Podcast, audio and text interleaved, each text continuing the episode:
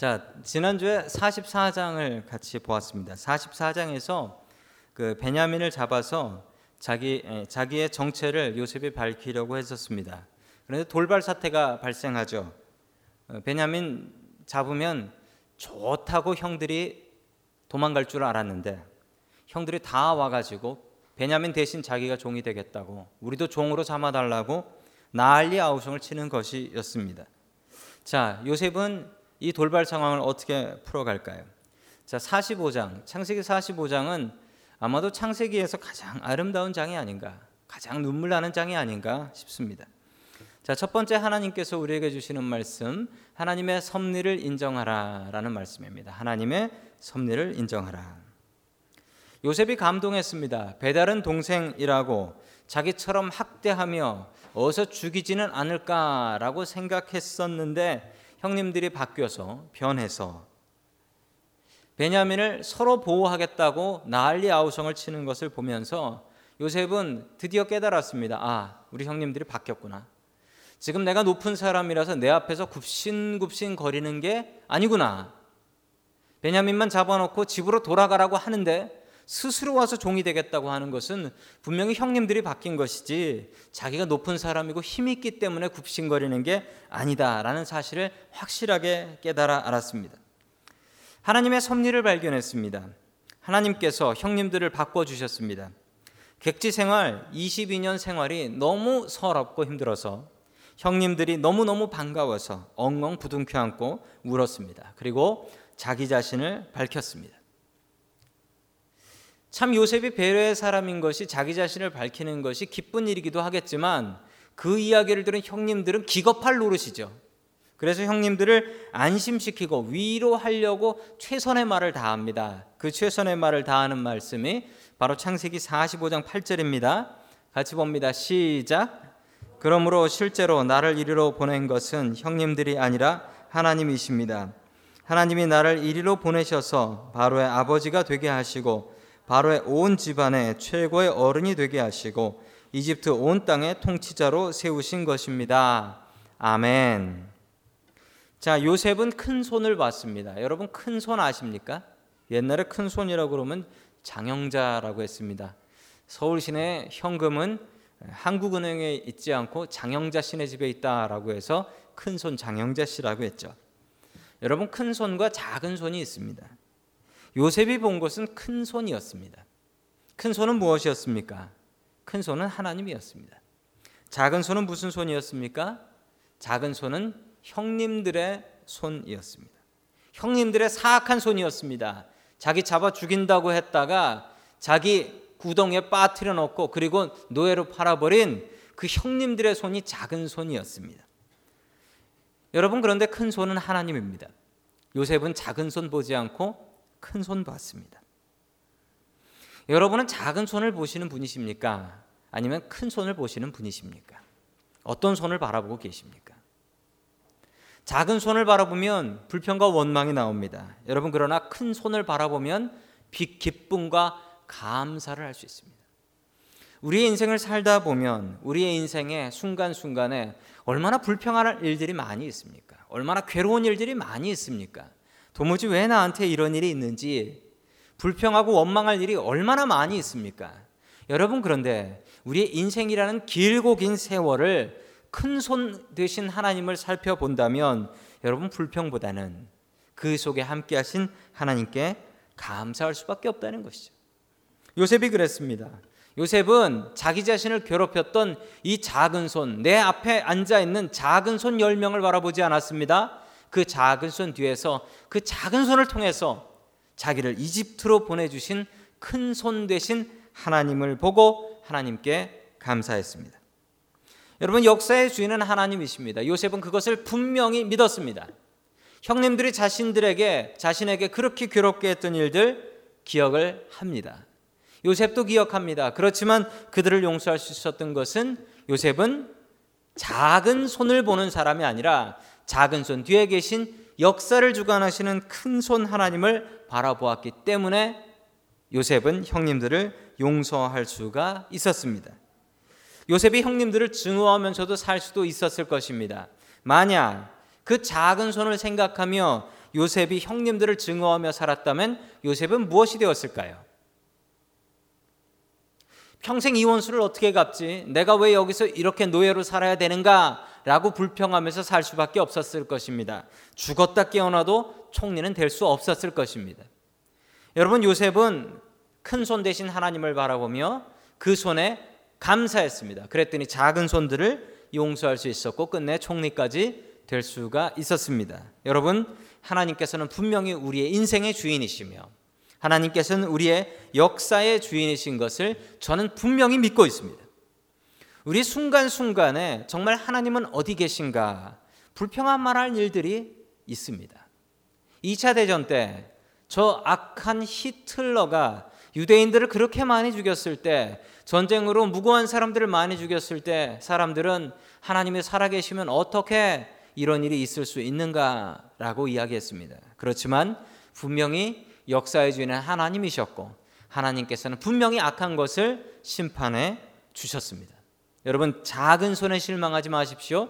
큰 손 대신 하나님 바라보면서 요셉처럼 감사하며 살 수 있기를 주님의 이름으로 간절히 축원합니다. 아멘.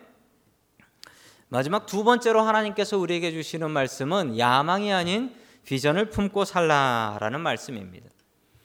요셉은 자나깨나 야망이 아닌 하나님께서 주신 꿈, 비전을 품고 살았습니다. 그 꿈은 자기가 잘 돼서 다른 사람을 먹여 살리는 꿈이었습니다. 요셉의 꿈은 정확히 그랬습니다. 자기가 잘나서 떵떵거리는 게 아니라 자기가 잘나서 다른 사람 혜택 주면서 살아가는 일이었습니다. 영화 배우 중에 탤런트 중에 차인표 씨가 있습니다. 차인표 씨 참 존경스러운 배우죠. 이분이 또 독실한 크리스찬이기도 합니다. 그리고 북한 인권에 대해서는 정말 내노라 하는 분이시고 북한 인권을 위해서 뭐 시위가 있고 집회가 있다라고 그러면 이분이 모든 스케줄을 제쳐놓고 가시는 아주 대단하신 분입니다. 그리고 얼마 전에 저희 교회에서 같이 보시기도 하셨죠. 영화 크로싱이라는 영화 탈북자들을 주제로 한 영화의 주인공으로 출연하시기도 하셨습니다. 그런데 이분이 참 대단한 분인 게 뭐 일단 잘생겼죠. 잘생긴 게 대단하기도 하지만 그분 아버지께서 어떤 분이시냐면 우성해운이라는 커다란 해운회사의 회장님이십니다. 그 자식들이 있는데 그 중에 이 차인표 씨가 제일 그래도 그 회장이 될 만한 기질을 가지고 있었다, 예, 자질이 있었다라고 합니다. 그래서 회장 자리를 이 차인표 씨한테 물려주려고 했는데 이분이 이걸 관두고 집어치우고 어, 배우가 되기로 작정해서 한국으로 들어왔답니다. 이분이 미국 영주권자입니다. 나이도 많습니다. 조금만 잘 버티면 군대 안 갈 수도 있는데 여러분 아시죠? 이분이 군대를 갔습니다. 한국 군대를 가서 이등병 짝대기 하나 달고 신혜라 씨와 결혼했습니다. 그리고 휴가 나왔습니다. 그리고서 좋다고 하는 말이 군대 가서 장가 가니까 휴가를 보내주네요라고 하면서 좋아했습니다. 2006년에 가난한 아이를 돕 가난한 아이들을 돕기로 전 세계에 있는 가난한 아이들을 돕기로 작정을 하고 나서 술집을 가지 않는다라고 했습니다. 술집 가서 그 돈으로 그 돈으로 술 마시느니 그 돈 모아서 아프리카에 또 북한에서 죽어가는 아이들 돕고 살아야겠다. 술값이 아까워서 도저히 술을 마시지 못하겠다라고 하며 술집을 다니지 않는다고 했습니다. 재밌는 얘기는 이 차인표 씨는 그 전에도 술집에 가면 술집 종업원들 아가씨들에게도 꼬박꼬박 존댓말을 했다고 합니다. 여러분 차인표 씨가 가졌던 꿈은 잘 돼서 나 혼자 잘 먹고 잘 살겠다라는 꿈이 아니었습니다. 만약 그렇다면 그건 야망이겠죠. 그런데 이 차인표 씨가 가졌던 것은 비전입니다. 내가 잘 돼서 내 덕에 다른 사람들이 먹고 사는 것.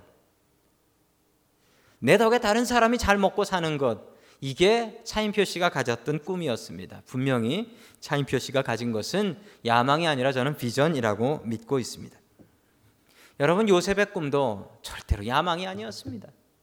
형님들이 절하고 심지어 아버지가 절하는 걸 보면서 예끼 고얀 놈, 너 그런 꿈을 꾸냐? 그런데 실제로 절을 하긴 했는데 그게 야망이 잘나서가 아니라 요셉 덕분에 생명을 건진 사람이 전 세계에 수도 없다라는 것입니다. 단 한 사람 때문에 그렇게 수많은 사람의 생명이 구해진 예는 성경에 아니 인류 역사상 이보다 더 큰 일은 없었습니다. 요셉만큼 사람을 많이 먹여 살린 사람 전 세계의 역사상 없습니다. 수많은 사람들 가뭄으로 굶어 죽어야 될 사람들을 요셉이 먹여 살렸습니다. 그리고 형제 자매들 자신의 형제들과 가족들도 먹여 살리죠. 요셉의 가족들을 이민을 시켜 주는데 요셉의 가족들이 이민 오는데 이 바로가 요셉의 가족들을 이민 오라고 하는데 그러면서 이런저런 조건을 납니다. 자, 무슨 조건을 다는지 성경 말씀 20절 말씀 같이 보겠습니다. 시작. 이집트 온 땅 가운데서도 가장 좋은 땅 될 것이니 가지고 있는 물건은 미련 없이 버리고 오라고 하시오. 아멘. 여자들도 와야 되니 마차를 보내겠습니다. 마차 타고 오십시오. 그랬습니다. 그리고 가차 없이 오십시오. 그리고 가나안 땅에서 있었던 구질구질한 물건들은 다 버리고 오십시오. 오시면 다 가구까지 다 준비해 놓고 있겠으니 얼른 오십시오라고 얘기했습니다. 그리고 이 바로가 땅을 준비해 줍니다. 정착할 수 있는 땅까지 준비해 줘요. 여러분 바로가 제안하니 제안을 보시면 여러분 바로가 얼마나 요셉한테 이 외국인 요셉한테 고마워하는지 알 수 있습니다.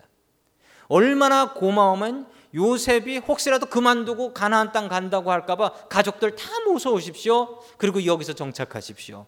그리고 최고의 제안을 합니다. 땅까지 주겠습니다. 그것도 좋은 땅 주겠습니다. 그 땅이 어느 땅이냐면 여러분 고센이라는 땅입니다. 지도에서 한번 고센 찾아보시겠습니까? 참고로 힌트는 여러 길이 있지만 여러분 고센은 나일 강가에 있습니다. 어디죠? 보이세요? 네, 고센이란 땅 보이실 겁니다. 보이시죠? 예, 고센이라는 곳이 바로 저기입니다. 여러분 고센이라는 지방은 이집트에서도 가장 좋은 땅입니다. 여러분 이집트에서 나일강이 흐르는 거 보이시죠? 나일강이 한 줄로 흐릅니다. 한 줄로 흐르다가 여러 갈래로 이제 강 하구로 갈수록 강 속도가 느려지죠. 강 속도가 느려지면서 강이 여러 군데 여러 갈래로 흩어지게 되면서 어, 상, 상류층에서 가지고 있었던 미네랄들을 다 세다먼트 침전물로 다 내려놓습니다. 그래서 저기가 어떤 곳이냐면 농사가 잘 되는 곳입니다. 1년에 농사를 세 번 지을 수 있는. 왜냐하면 햇볕은 끝내주잖아요. 그리고 저렇게 비옥한 여러분 저걸 지도로 보시면 좀 곤란하고요. 위성 사진으로 한번 봐보십시오.